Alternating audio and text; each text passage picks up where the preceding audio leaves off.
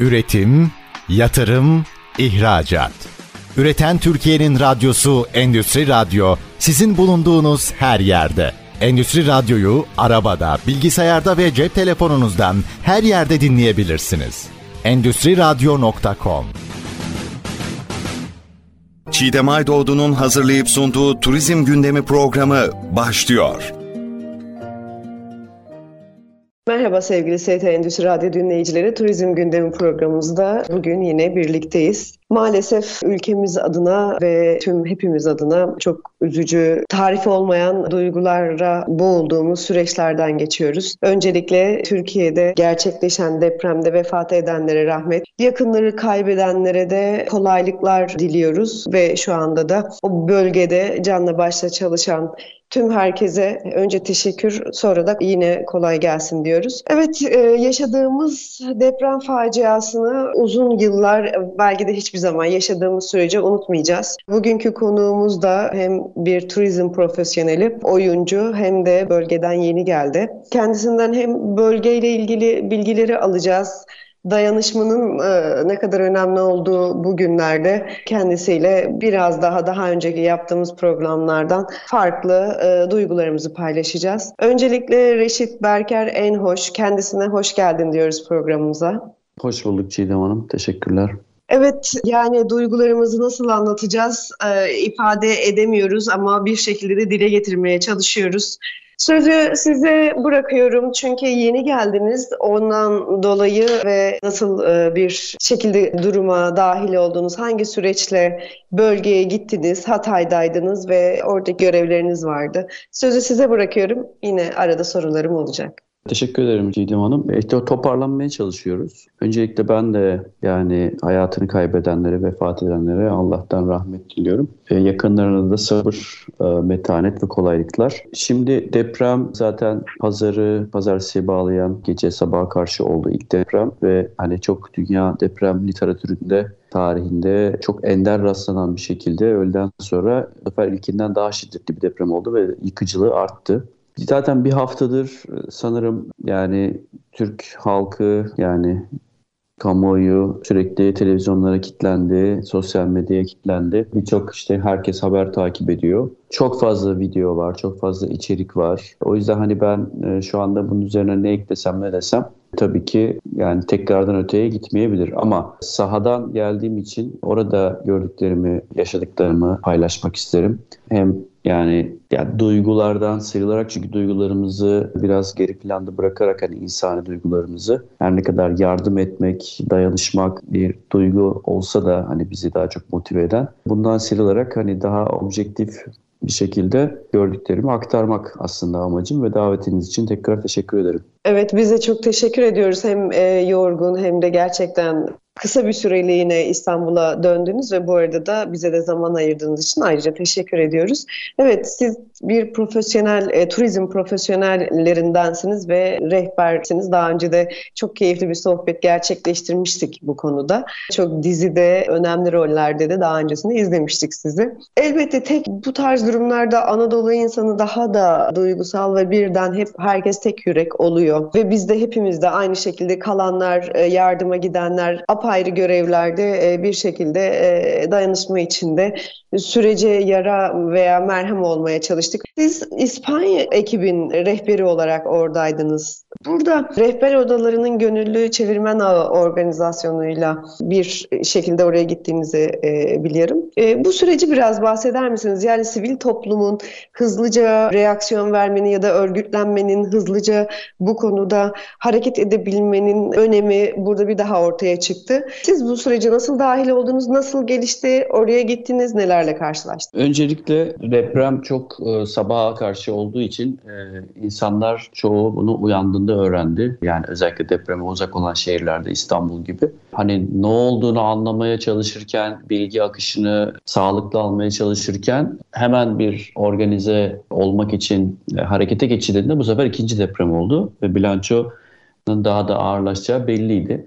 Ee, öncelikle hani ben İstanbul Rehberler Odası'na bağlı bir rehberim. Türkiye'nin değişik şehirlerinde ya da bölgelerinde bazı yerlerde bölgesel olarak da rehber odaları var. Yani bunlar hemen e, kriz masası oluşturdular. Yani tamamen içeriden gelen bir dayanışmayla yani normalde böyle hani depreme karşı bir kurum, bir komite hani böyle doğal afetlerle ilgili bir oluşum aslında yoktu, düşünülüyordu. Tam bunun hazırlıkları yapılırken böyle bir şey oldu açıkçası. Özellikle İstanbul Rehberler Odası'nda böyle bir oluşumun ilk adımları atılmıştı. Üzerinde böyle bir şey oldu. Ama hani biz rehberler genel olarak yani sahada zaten çalışmaya, çözüm üretmeye e, yönelik bir mesleksel, mesleki formasyonumuz olduğu için kriz anlarında e, çok çabuk organize olabiliyoruz.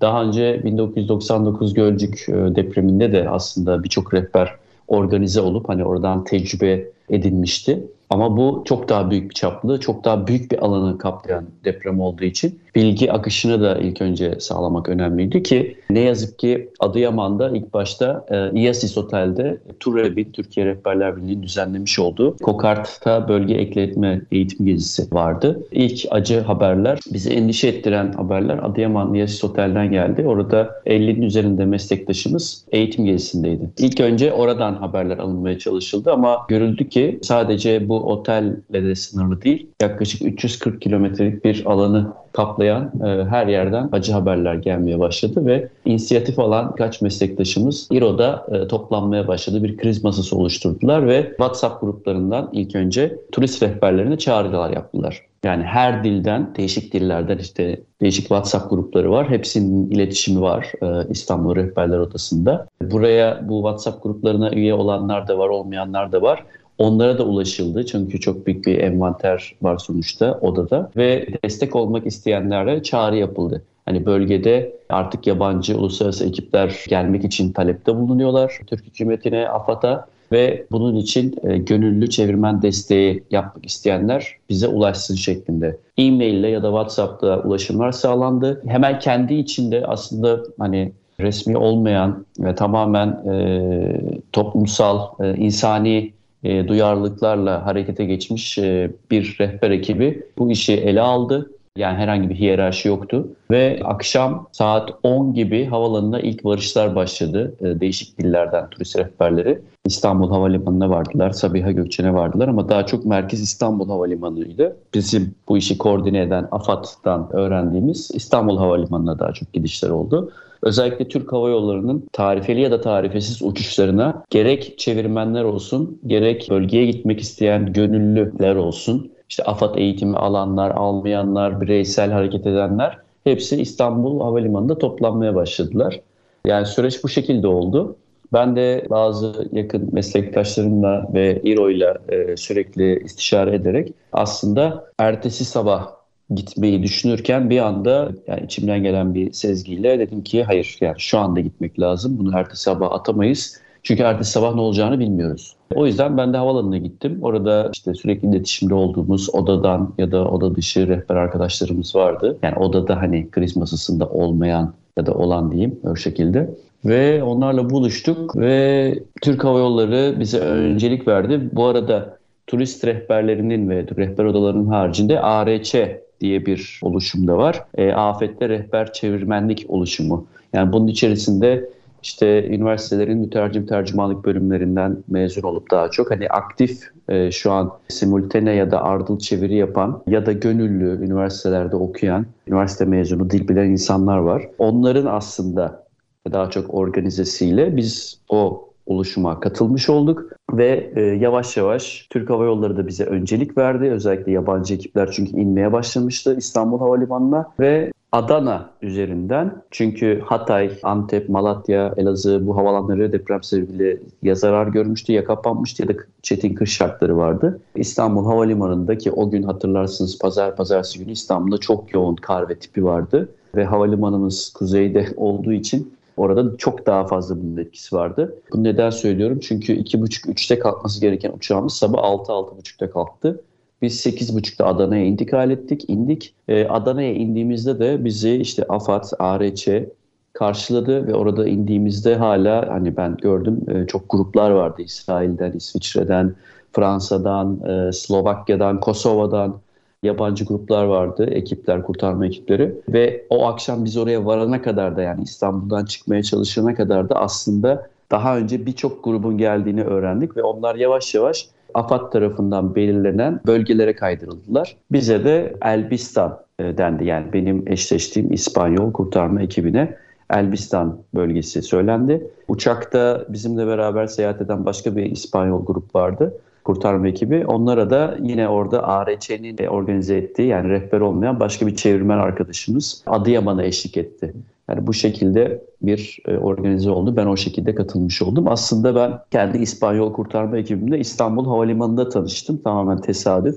Aynı uçak kapıda böyle bir konuyla ilgili anlaşmaya çalışıyorlardı Türk Hava Yolları yetkilileriyle. Grupta az İngilizce bilen 2-3 kişi vardı aslında İspanyollarda ama hani tam yeterli değildi. Ben orada tamamen hani onları tesadüfen görüp hani yardımcı olabilir miyim deyince biz doğal olarak eşleşmiş olduk. Adana'ya indiğimizde de dedik ki artık beraber hareket ediyoruz. Bu şekilde oldu. Evet, hemen bu e, depremin yani pazartesiye bağlayan saatlerde olmuştu. E, siz pazartesi akşam üzeri, evet. ertesi gün tabii hava şartları ayrıydı. Bu şekilde Hı-hı. bahsettiğiniz gibi ertesi gün zaten orada işlemler başlamıştı diye. Özellikle durma sebebim de şu hani e, iki deprem. Bir depremin yıkıcılığını düşünün, ikincisi birincisinden de büyük ve 350 kilometre bir durumdan bahsediyoruz. Elbette ki yapılabilecek çok şey var. Yapmamız yapmamız gereken bundan sonrasında da çok şey var. 99 depreminden ders almış ya da görevlerini belli olmuş bir yol haritasıyla devam etseydik ne kadar az etkilenirdik? Tabii bunlar daha sonrasının konuları. Siz ilk indiniz, karşılaştığınız manzara sosyal medya veya anlatılanlarla ya da kafanızda oluşanla örtüşüyor muydu? Nasıl bir görev ve geçiş oldu ya da orada hangi duygularla o harekete başladınız? Evet. Şimdi Adana'ya indiğimizde Şakirpaşa Havalimanı'nda hani Adana'da ben çok şey görmedim ama Adana'nın başka yerlerinde hani yıkılan binalar olduğunu biliyoruz ama daha ciddi yıkımın olduğu yerler Adıyaman, e, Maraş, Antakya, Hatay. Hani bunu duymuştuk. Antep'te de vardı tabii ki. Ama en çok etkilenenler bu üç yerdi. Biz yola çıktık e, Adana'dan. E, Osmaniye'ye geldiğimizde artık trafik başlamıştı. Sebebi de Bizim haricimizde Türkiye'nin dört bir yanından, yakın illerden, çevreden yardıma koşan insanlar. Hani AFAD da var, belediyeler de var, sivil toplum kuruluşları da var. Yani bu yardımları içerisinde erzak, giysi, çadır, iş makinesi. Biz yani bayağı bir konvoyla yola devam etmeye başladık Osmaniye'de ve Osmaniye'den itibaren e, otobanda giriş kapalıydı çünkü ileride yol göçmüş. Biz yani eski yoldan e, yolumuza devam ettik. Ve Nurdağ tarafına geldiğimizde hani izleyiciler biraz haritadan takip edebilirler hani neresidir burası diye. Bu viyadüğe geldiğimizde bu bir dağa tırmanıyorsunuz sonra da aşağı iniyorsunuz. Orada tamamen trafik kilitlendi. Çünkü hem yeni yapılan yol göçmüştü viyadük hem de eski yolda da göçükler vardı. Ve trafik yer yer iki şerit hani karşılıklı olmasına rağmen bir şerit durdurulup öbür tarafa yol verilerek e, sağlanıyordu. Biz orada iki araçtık. Arkamızda da İsrail, İsviçre, Fransa ekiplerinin araçları vardı. Polis konvoyu eskortu eşliğinde. Bizim kurtarma ekibimiz yani insanlar bir minibüsteydi. Kamyonumuz arkamızdaydı. Yani kurtarma materyallerinin bulunduğu 12 tane hatta daha fazla yani 20'ye yakın kasayla geldiler. Büyük kasalarla yani içerisinde malzeme olan. 20 kişilik bir ekipti. 13 artı 7. 13 kişi arama ve kurtarma, 4 tane köpekleri var. 7 kişi sadece arama. Yani arama tespit ve onların da 4 köpeği vardı. Tabii bunların hepsi kamyondaydı. Neden bunu söylüyorum? Çünkü biz bir şekilde orada e, AFAD'ın inisiyatifiyle yani ambulans gibi bize bir yol açıldı o viyadükten çıkmamız için. Fakat bir süre sonra kamyonumuz o yoldan devam edemedi, arkada kaldı. Sebebi de çünkü oraya herkes ulaşmaya çalışıyor resmi plaka bir araç olmasına rağmen çok fazla resmi plaka kamyon vardı. Ve sanırım bir şekilde yani herkes oraya gitmeye çalışıyor. Sizin önceliğiniz ne gibi bir durum oldu anladığım kadarıyla orada. Ve kamyonumuz arkada kaldı. Bunu neden söylüyorum? Çünkü biz Nur Dağı'na vardık böyle bir 15-20 dakika içerisinde yolu açarak. Hatta bizim İspanyol ekibimiz de inip yolu açtı. Hatta bunun görüntüleri falan da var ben çektim. Nur Dağı'na vardık. Ve ekibimiz benzin sordu bana benzin şey için jeneratörleri var çünkü nereden bulabiliriz diye. Ben de dedim ki hani bu yollarda benzin istasyonlarda hep kuyruk var. Benzin böyle gıdım gıdım bidonla veriliyor insanlara. Jandarmaya sorduk. AFAD merkeze gidin dedi. Nurdağ'da AFAD merkezine gittik. Orada bizi karşılayan AFAD yetkilileri e, ve gönüllüler nereden geldiğimizi sordular. Nereye gittiğimizi sordular. Biz dedik ki Elbistan'a gidiyoruz. İşte İspanyol arama kurtarma ekibi köpekli ancak kamyonumuz arkada kaldı. Biz minibüsle ancak yolcu olarak gelebildik buraya. Önden hem ihtiyaçlarımızı gidermek, su almak, belki yiyecek bir şeyler atıştırmak için ve benzin almak için durduk dedik. Bize şunu dediler. Burada kalır mısınız? Bakın bu çok ilginç. Yani biz Elbistan'a gitmek üzere Adana'dan görevlendirilmişiz ve uluslararası ekipleri aslında görevlendiren Birleşmiş Milletler'in bir birimi aynı zamanda. Ve ekip şefimiz dedi ki hani tabii ki isteriz ama sonuçta bize verilmiş bir yer var, bir görev yeri. Yani biz devam etmek zorundayız. Ancak yani o kadar ihtiyaç içindeydi ki halk e, ve oradaki polis, AFAD görevlileri biz durduk orada ama kamyonumuzu bekledik. Bir şekilde jandarma, polis çok arkada kalan kamyonumuzun yolunu açtı. Ama bir saate yakın bekledik çünkü köpekler kamyonda ve orada bir iki binada arama çalışması yaptık. Fakat maalesef canlıya rastlamadı köpekler. Hani daha fazla uzatmayayım. Yani biz yolda bile giderken başladık yani çalışmaya onu söyleyeyim. Evet Berker Bey şu an anlattıklarınız gerçekten Türkiye'nin gündeminde ve tabii ki kalbinde derin e, izler bırakan konular ve konuşmaya devam edeceğiz. Fakat şimdi kısa bir ara vereceğiz. E, daha sonra ikinci bölümde buradayız. Üretim, yatırım, ihracat.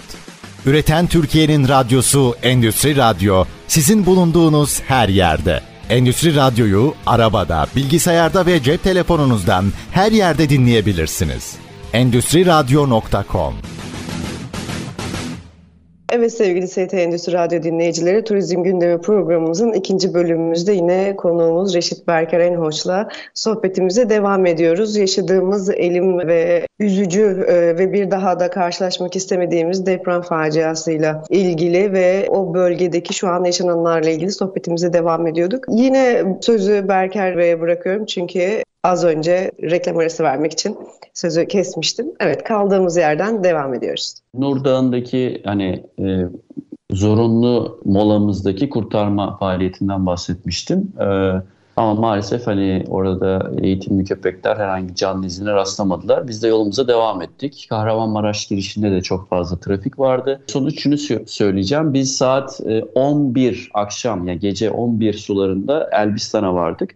Normalde e, AFAD merkezine hemen gidip hani biz geldik kayıt olmamız gerekirken yolda insanlar çevirdi. Elbistan girişi böyle ana cadde bir yerde ve orada bir yıkık binada yine bir arama çalışması yapıldı. Maalesef herhangi bir şeye rastlanamadı. Yani oradan da AFAD merkezine gittik ve o gün gece 5'e sabah 5-6'ya kadar çalıştık. Yani çok taze olduğu için. Çünkü grup kurtarma ekibi neredeyse bir buçuk günde aslında görev yerine ulaşabildi. Yani İspanya'dan çıkış olarak da söylüyorum. Ben de akşam 10.30'da evden çıktım. İşte 12'ye doğru havalanına vardım. Yani düşünün 24 saatte varabildim. Çünkü bu hani yol şartları. Hani oraya gidilecek yollar normalde Google haritaya sorsanız 4,5-5 saat gösteriyor. Ama yani biz 10-11 saatte ulaşamadık. Bu birçok yerde yaşandı bildiğim kadarıyla. Ha, buna çözüm olarak şu olabilir miydi? Bu sanırım e, daha sonraki bir tartışma. Hani bazı önemli yerlere ve özellikle böyle kalifiye ekipler yani köpekli arama kurtarma ekibi gibi ekipler özellikle yabancıları askeri uçak ve helikopterlerle ilgili yerlere ulaştırsalar hani daha büyük vakit kazanılabilirdi diye düşünüyorum ben. Bunu Adıyaman'da yaptıklarını biliyorum. Adıyaman'a askeri uçaklarla bazı grupların aktarıldığını biliyorum. Ama hani evet. bizim bizim özelimizde böyle bir durum olmamıştı. Galiba oradaki evet ana konulardan bir tanesi de konunun başında sizin de dediğiniz gibi 340 kilometre yani Malatya'dan Hatay'a o alanı düşündüğünüzde birbirine bu kadar uzak bir alanın aynı şiddetle hatta belki birbirinden daha farklı, daha fazla bir şekilde yerli biri olması. Hangi şehrin öncelikli olduğu hemen ilk gün tespit edilemedi.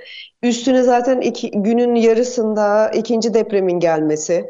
Bir de daha önce böyle sivil toplum kuruluşları ve genel anlamda profesyonellerle değişik etkinlik ve tatbikatlar yapılırdı. Ama bunlar böyle hani müsamere gösterisi gibi değil de ciddi ciddiydi. Mesela biz de çok eğitim almıştık gençlik grubunda 99 depremlerinden sonra. Burada Bilgi Üniversitesi'nde ondan sonra birçok yerde bununla ilgili çok ciddi eğitimler veriliyordu o dönem. Sonrasında ama tabii koordinasyondan uzaklaştık. Koordinasyonu kaybettik tabii sivil olarak. Tabii burada e, biz aslında bunu hiçbir zaman belki 20 yıl hiçbir şey olmayabilir ama 21. yılın birinci günü çok bu şekilde bir vahim durumda çok sevdiğimizi kaybedebiliyoruz. Sadece sevdiklerimizi değil yani yıllarca unutulmayacak travmalar ve e, insanlık dramlarını onun dışında da bölge sanayi yönünden de düşünün Kahramanmaraş, Gaziantep, Adana yani bölge turizm yönünden de Türkiye'nin dinamik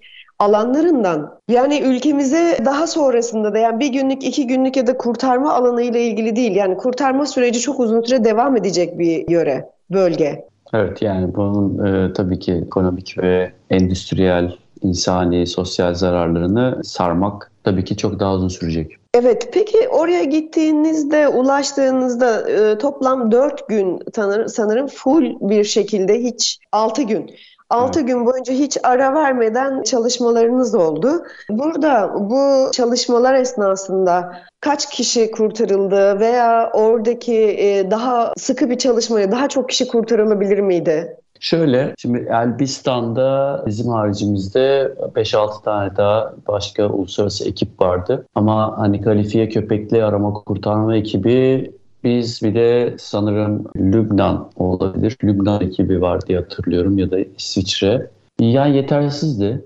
aslında. O yüzden hani biz çok fazla ihbara gittik. Ee, yani 25-30 üzerinde binaya gittik.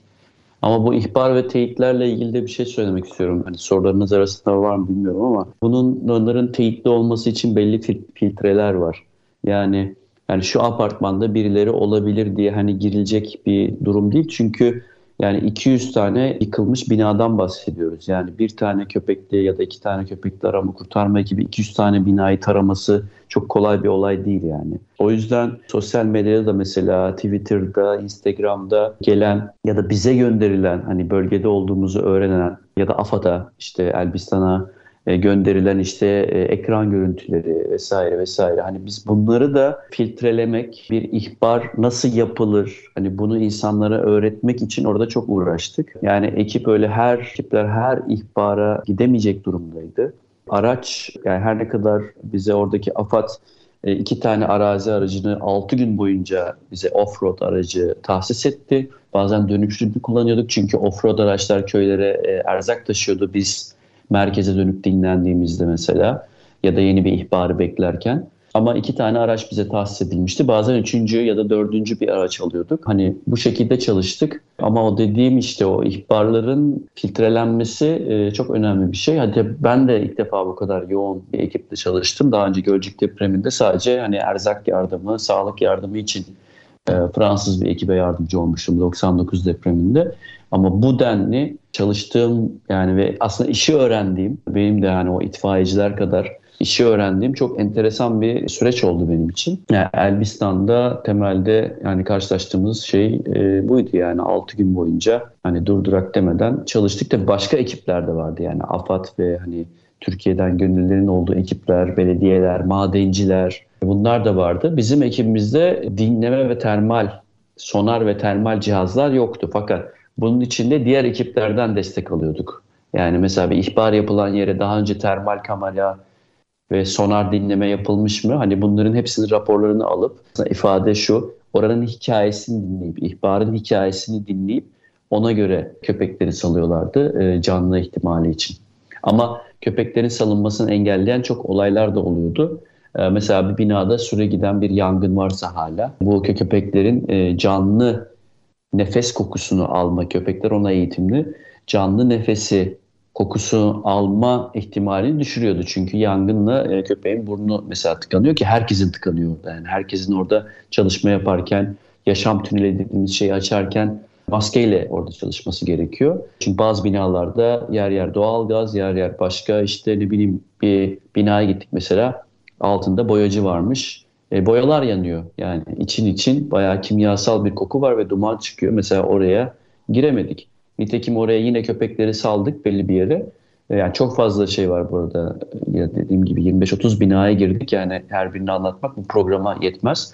Evet. Ee, mesela oraya yine girdik, köpekleri soktuk ve sonrasında e, o binanın başında mesela 150 kişi vardı. Orayı kazmaya ve çıkarmaya çalışan ve çok heveslilerdi. İnsanları kurtarmak istiyorlardı. Ama hani köpekler bir yaşam sinyali almadı. Ve nitekim biz ertesi gün öğrendik ki oradan 3 tane noktadan yaşam sinyali aldıklarını söylemişlerdi. Maalesef 3 tane vefat çıktı. Yani evet. e, böyle durumlar da yaşadık. Evet. Şimdi kısa bir ara verelim. Ee, yine daha sonrasında buradayız.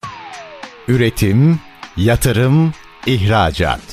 Üreten Türkiye'nin radyosu Endüstri Radyo sizin bulunduğunuz her yerde. Endüstri Radyo'yu arabada, bilgisayarda ve cep telefonunuzdan her yerde dinleyebilirsiniz. Endüstri Radyo.com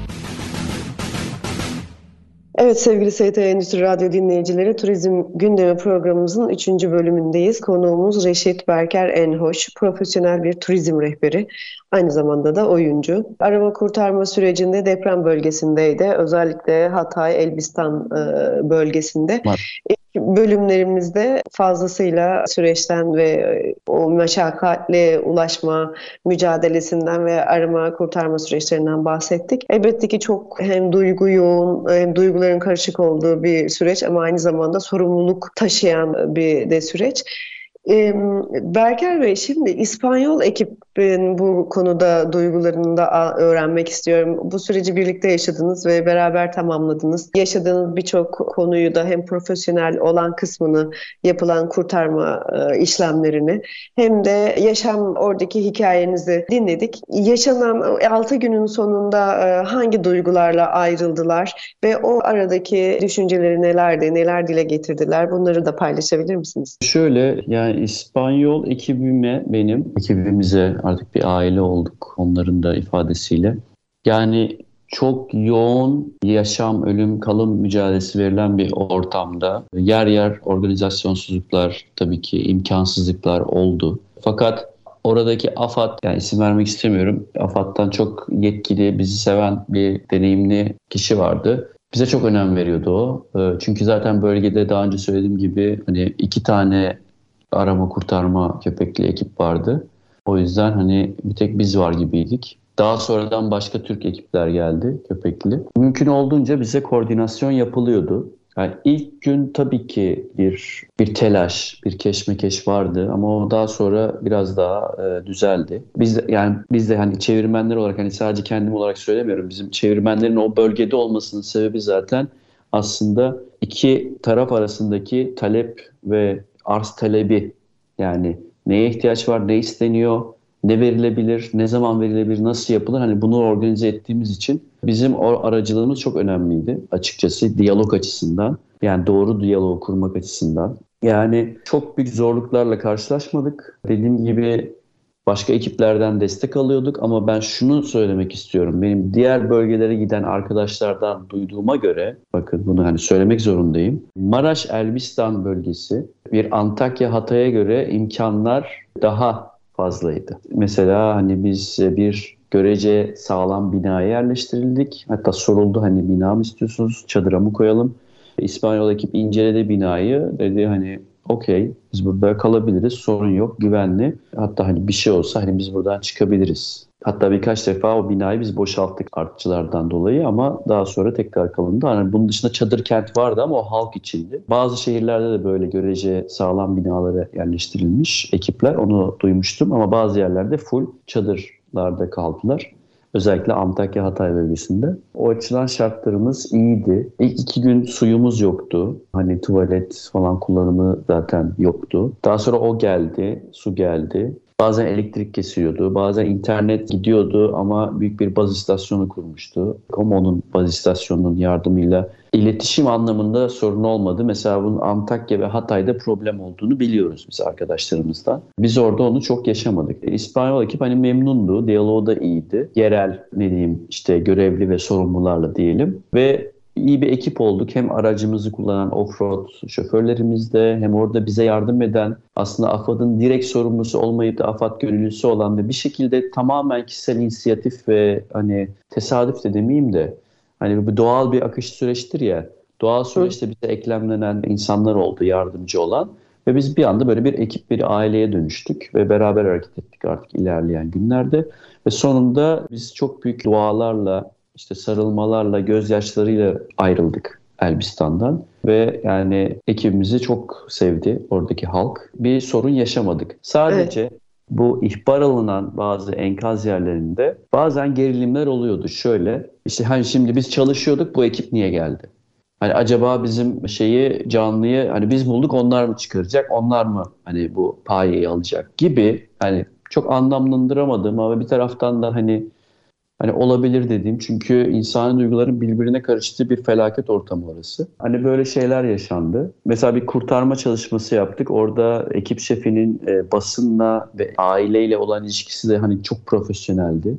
14 saat süren bir kurtarma çalışması yaptık ve hani bir kişiyi kurtarabildik. Maalesef Berivan onu kurtardık. Berivan'ın kız kardeşi ve annesini kurtaramadık. Yani orada bile gayet çok profesyoneldi. Hani basını mesela sokmadı çalışma sırasında oraya. Hani görmüşsünüzdür hani böyle kurtarmalarda bir anda orası kamera doluyor, insan doluyor, meraklılar geliyor. İşte sosyal medyaya görüntü atmak isteyen komşu, o bu yoldan geçen bir anda doluyor ya. Bunlar çalışmak için sağlıklı ortamlar değil. Bunları evet. çok iyi organize ettiler. Biz hani gelen kanalları da iyi organize ettik ve onların hepsine şimdi bakın biz çıkaracağız. Şu kanal şurada duracak, aile burada duracak. İşte 45 saniye, 1 dakikalık maksimum hani şoka sokmamak için çünkü hemen ambulansa götürmemiz lazım çıkardığımız kişiyi. O duygusal an yaşanacak, ona izin veriyoruz ama ailenin bütün fertleri değil, hani bölge açısından konuşuyorum. Hani herkes geniş aile orada 10-11 kişi kardeşli aileler var biliyorsunuz. E, aileden belli kişileri hani alacağız. Kalabalık olmayacak ve hemen ambulansa götüreceğiz. O kadar organize çalışıyorlardı ki o kadar profesyonel. Bu da oradaki AFAD ve halkın çok hoşuna gitti. Yani o yüzden çok minnettarlar. Aslında nasıl iş yapılacağını öğrettiler yani. Hani amaçlar öğretmek de değildi. Tamamen evet. soğukkanlı bir şekilde çünkü hani insanlara bakın bu iş böyle olmaz falan filan diye hani girilince ki öyle ekipler de varmış. Halk biraz sevmemiş onları. Onu da duyduk. Hani önemli değil hangi ekip oldu. Ya yani benim ekibim öyle çalıştı. Ben de evet. çok şey öğrendim kendilerinden. Yani bunları söyleyebilirim. Evet. Şimdi tabii ki şöyle e, ben de Elbistan derken tabii Maraş'a bağlı sorunun başında Hatay diye girdim. Çünkü hı hı. Gece umutla beklediğimiz arkadaşımızın e, milli takımda da oyuncuydu, handbolcu Cemal Kütahya hı. vefatını öğrendik. Şu saatlerde de cenazesi var oğluyla birlikte 5 yaşında. Eşi de hamileydi ve e, yoklar aramızda ve hepsi pırıl pırıl insanlardı. Bütün herkes gibi o bölgedeki. O nedenle şu an şey aklımız, kalbimiz Hatay. Tabii ki Türkiye e, ama bugün işte böyle bir durum var. E, o nedenle de şey şehir soru ve konuda girişte bir hata yapmış oldum. Onu da düzeltmiş olduk. Elbette bu yaşadıklarımızdan ders alarak diyeceğim ama insanoğlu bir yerden sonra yine yaşamın akışına gidiyor. Daha planlı, daha koordineli, şimdi bütün bunların içerisinde deneyim yaşamış da biri olarak koordineli bir çalışma nasıl olur? Bir de şu an, şu dakikadan sonra e, siz tekrar gideceksiniz. E, gitmeden önce orada gerçekten nelere ihtiyaç var? Oraya yardım etmek isteyen kişilerin şu andan sonrası zaten arama kurtarmadan ziyade orada yaşayanların, kurtarılmış olanların sağlıklı bir şekilde hayata tekrar kazandırma çalışması olacak. Evet, koordineli bir çalışma nasıl olur? Olmalı. Bundan sonrası için. Bir de daha sonra buradan, bugünden sonra bölgeye yardım etmek isteyen insanlar için ihtiyaçlar neler? Bir beş dakikamız kaldı. Burada zaten cevaplarken dolacaktır. Tamam, çok hızlı gireyim. Ee, şimdi bir hafta, 10 gün şu an zaten bugün kurtulanlar artık mucizeler olarak hala Antakya Hatay'da kurtulmalar olabilir diye düşünüyorum. Mevsim şartları sebebiyle Erbistan'daki canlı çıkarma, e, arama e, erken bitirildi. Çünkü biz eksi 15, eksi 17 derecede çalıştık. Hani bu hava şartlarında canlı kalma ihtimali çok düşük. En son cumartesi günü Elbistan'da bir kurtarma oldu ve ondan sonra duymadım yani yanılmıyorsam. E, Maraş'ta bir süre devam etti bir gün daha. Antakya Hatay devam edebilir. Hani bundan sonraki aşama artık sosyal yardımların gerçek ihtiyaç tespitiyle yapılması. Hani 99 depreminde de gördüğümüz şeyleri gördük biz yolda. Mesela giysi kıyafet gönderilmiş ikinci el ya da birinci el ama ihtiyaç değil. Ya yani yollarda yani yollara saçılmış. Çok fazla erzak var, yiyecek var, hani kalıyor, yenmiyor gibi şeyler. Çok fazla ihtiyaç var. Bir takım sosyal yardım kuruluşları yani bağımsız diyelim. İşte Ahbap, ihtiyaç haritası, Akut hani AFAD dışındakilerden bahsediyorum. AFAD da tabii ki yapıyor kendi envanterlerini. Bir takım listeler çıkarıyorlar. Hatta bizim mesela ekipler, e, İspanyol ekibim ve diğer ekiplerden de duyuyorum bunu. Bizim çevirmen arkadaşlara hepsi şey istediler. Hani bir liste. Hani hangi şehir neresi ne istiyor. Şu an mesela ben onları toparlıyorum. Hani büyük ihtimal birkaç arkadaşımızla beraber tekrar o sefer Antakya Hatay bölgesine gitmeyi düşünüyoruz birkaç gün içinde. Bana gelen mesela büyük jeneratör istekleri var. Yani piyasada değeri 250 bin lira olan büyük aşevi ya da işte çadır jeneratörü talepleri var. Mesela İskenderun'dan böyle bir talep geldi. Onun dışında Hatay'dan yine başka gönüllü arkadaşlarımızdan spesifik yani adet adet talepler geldi. Yani ben bunları tabii ki hala yardım etmek isteyen, bölgede bir şeyler yapmak isteyen İspanyol ekibime ileteceğim. Onlar mesela bir çalışma daha yaptı Elbistan'da. Bir ekip onlardan ayrıldı. 13 kişiden bir 3-4 kişi. Hastaneleri, çadır kentleri dolaştılar.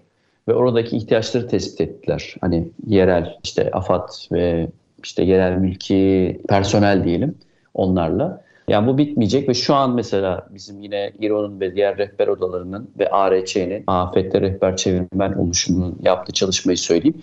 Şu anda aslında e, biz bir hafta 10 gün bir çevirmen desteği var gerekiyor gibi hani kurtarma ekiplerini düşündük ama şu anda daha fazla çevirmen ihtiyacımız olacak. Çünkü sahra hastaneleri kuruluyor her şehirde ve ilçede yabancıların kurduğu hastaneler ve bunlar uzun süre kalacaklar.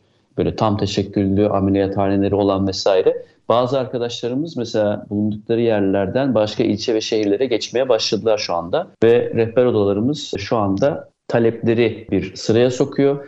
Bir iki gün içerisinde herkesin görev yeri belli olacak. Yani devam ediyoruz. Yani oradaki iş bitmedi. Bu sefer canlı hayatta kalanları, yaralı olanlar, fiziki ya da psikolojik, psikolojik kısım çok daha belki çalışılması gereken bir şey. O travmayı atlatmak. Eminim hani psikologlar, psikiyatristler Türkiye'de ve yurt dışında aralarında bir araya gelmişlerdir. Yani o konuyla ilgili benim şu an ayrıntılı bir bilgim yok. Alanım da değil. Ama biz hani bundan sonra mesela bunu yapacağız. Yani genelde musibetlerle biz, e, felaketlerle bazı şeyleri öğreniyoruz maalesef bu coğrafyada. Umarım bu yaşadığımız şey böyle bir durumda, bu tip bir felakette, daha büyüğünde veya daha küçüğünde her neyse bizim ne kadar envanterimiz var? Ne kadar uçağımız, helikopterimiz, hastanemiz, vinçimiz, arazözümüz, köpekli kurtarma ekibimiz, Off-road aracımız, off-road araçlar o kadar önemli ki. Sokak hayvanları, sahipsiz kalan hayvanlar, ev hayvanları işte sahipleri vefat etti. Hani ortada kalanlar var. E bunları nasıl sahiplenebiliriz? Bunlara ne kadar mama ihtiyacı var? Kuş, kuş yemi ihtiyacı. Bakın yani ihtiyaçlar bitmiyor. O kadar çok ayrıntılar var ki. Yani depremzedeleri alıp hani bir yurda başka bir şehre yerleştirmenin ötesinde süre giden ihtiyaçlar olacak. Sürekli bunu düzgün bir şekilde nasıl koordineli bir şekilde bu akışı sağlayabiliriz. Bu önemli. Yani son bir şey söylemek istiyorum yani kaç dakikam var bilmiyorum ama bu sadece AFAD'la olacak bir şey değil. Yani bunu eleştiri olarak alın almayın. Hani herkes bir şeyler yazdı. Sosyal medyada birçok şey yazılıyor. Ya tamamen ortadan konuşmak istiyorum. Sadece AFAD'ın kapasitesiyle olabilecek, yapılacak şeyler değil bunlar maalesef. Ve bu AFAD'ın içinde de çalışan birçok gönüllü bunun farkında. Yani üst yönetim kademesini bilemem. İnsanlar bunun farkında. Hani koordineli bir şekilde hani bu işi dilerim ki işte siyasi partizanlık yapmadan e, maalesef hani bir takım söylemler görüyoruz, duyuyoruz. Hani başka AFAD dışındaki organizasyonlara hani şu an bir eleştiri, saldırı, yukarıdan işte böyle değnek göstermeleri görüyoruz, duyuyoruz. Bunların olmaması gerekiyor. Yani bakın dünya Türkiye'ye yardım etmek için ayaklanmış durumda. Maddi, manevi, işte materyal olarak. Bunları tek bir elden kanalize etmek, idare etmenin mümkün olmadığını biz ben sahada gördüm. O yüzden ya bu ülke bizim, bizim insanımız. Yani siyasi görüşleri kimsenin beni ilgilendirmiyor, bizi ilgilendirmiyor. Gelen kurtarma ekiplerinin hiç ilgilendirmiyor. Birlikte hareket etmemiz lazım. Evet. Ben bunu söyleyebilirim. Yani koordinasyon ancak böyle yapılabilir. Şu an Yani bir toplu iğneye ihtiyaç var. Yani bu kadar söyleyeyim yani. Toplu iğneden büyük 250 bin liralık jeneratöre kadar her şeye ihtiyaç var. Doğru ihtiyaç tespiti. Çünkü bazı bölgelerde dediğim gibi yani kıyafet, erzak, merzak hani var. Şu an var. Belki sonra olmayabilir. Belki hala ihtiyaç olacak. O yüzden bölgedeki ekipler AFAD mensubu veya değil bunların çok güzel filtre edilerek e, listelenmesi ve ilgili buraya yardıma ulaştıracak kişilere iletilmesi gerekiyor. Benim söyleyebileceğim bu. Ama en önemli şey canlı kurtarmada yani depreme ilk müdahalede o kurtarma için gerekli olan envanterimiz ne? Neye ihtiyacımız var? Eksik ne? Buna göre bir yönlendirme. Daha sonrası için de tecrübeyle yola çıkmamız adına bu değerlendirmeler önemli. Koordinasyon, e, koordinasyonun yönetiminin tek elden olması ama sistemin işleyişinin çok sesli e, sivil toplumuyla, ülkeleriyle, kişileriyle birlikte olması e, çok önemli. Ortada kargaşanın hatta şu anda da şehir efsanesi gibi görünüyor ama yağmaya kadar giden çok saçma konulardan da bahsediliyor. Güvenlik unsuru olmaması adına da böyle bir vahim olayın e, başka vahim olayları doğurmaması adına da temkinli olmak da gerekiyor. Ama bu arada da bütün bu emeklerin hepsi Türkiye'nin bir an önce yaralarını sarması ve hep birlikte düzenli ve bir daha da bu tarzda bir e, elim duruma karşı hazırlıklı olabilecek kapasiteye erişmek, teknolojiye erişmek, düzene, konuya erişmek, sisteme çok da bir şey değil yani halk olarak istediğimiz. Bu düzeni istemeye de hakkımız var. O da ayrı bir konu. Çok teşekkür ediyoruz. Küçük bir şey ekleyebiliyor muyum? Mesela İsrail ve Alman bazı kurtarma ekiplerinin elinde bir NASA cihazının olduğunu biliyoruz. Bu pahalı bir cihaz olabilir ama çok hayat kurtardılar. Yani yerini 10-20 metre altında kalp atışlarını duyabilen mesela. Mesela bu envanter neden Türkiye'ye getirilmesin? Bunun sayısı arttırılmasın. Yani böyle işte termal ve sonar dinleme cihazları sadece jandarmanın elinde var. Hani bunun tabii ki devlet kontrolünde olması lazım. Bu ayrı bir mevzu onu anlayabiliyorum ama bunun sayısının arttırılması çok önemli. Çünkü yetmedi. Yetmedi evet. yani. Çünkü gerçekten yani 340 kilometreden bahsediyoruz, 10 ilden bahsediyoruz hmm. ve iki büyük depremden ve kış ayının olabilecek en soğuk zamanından.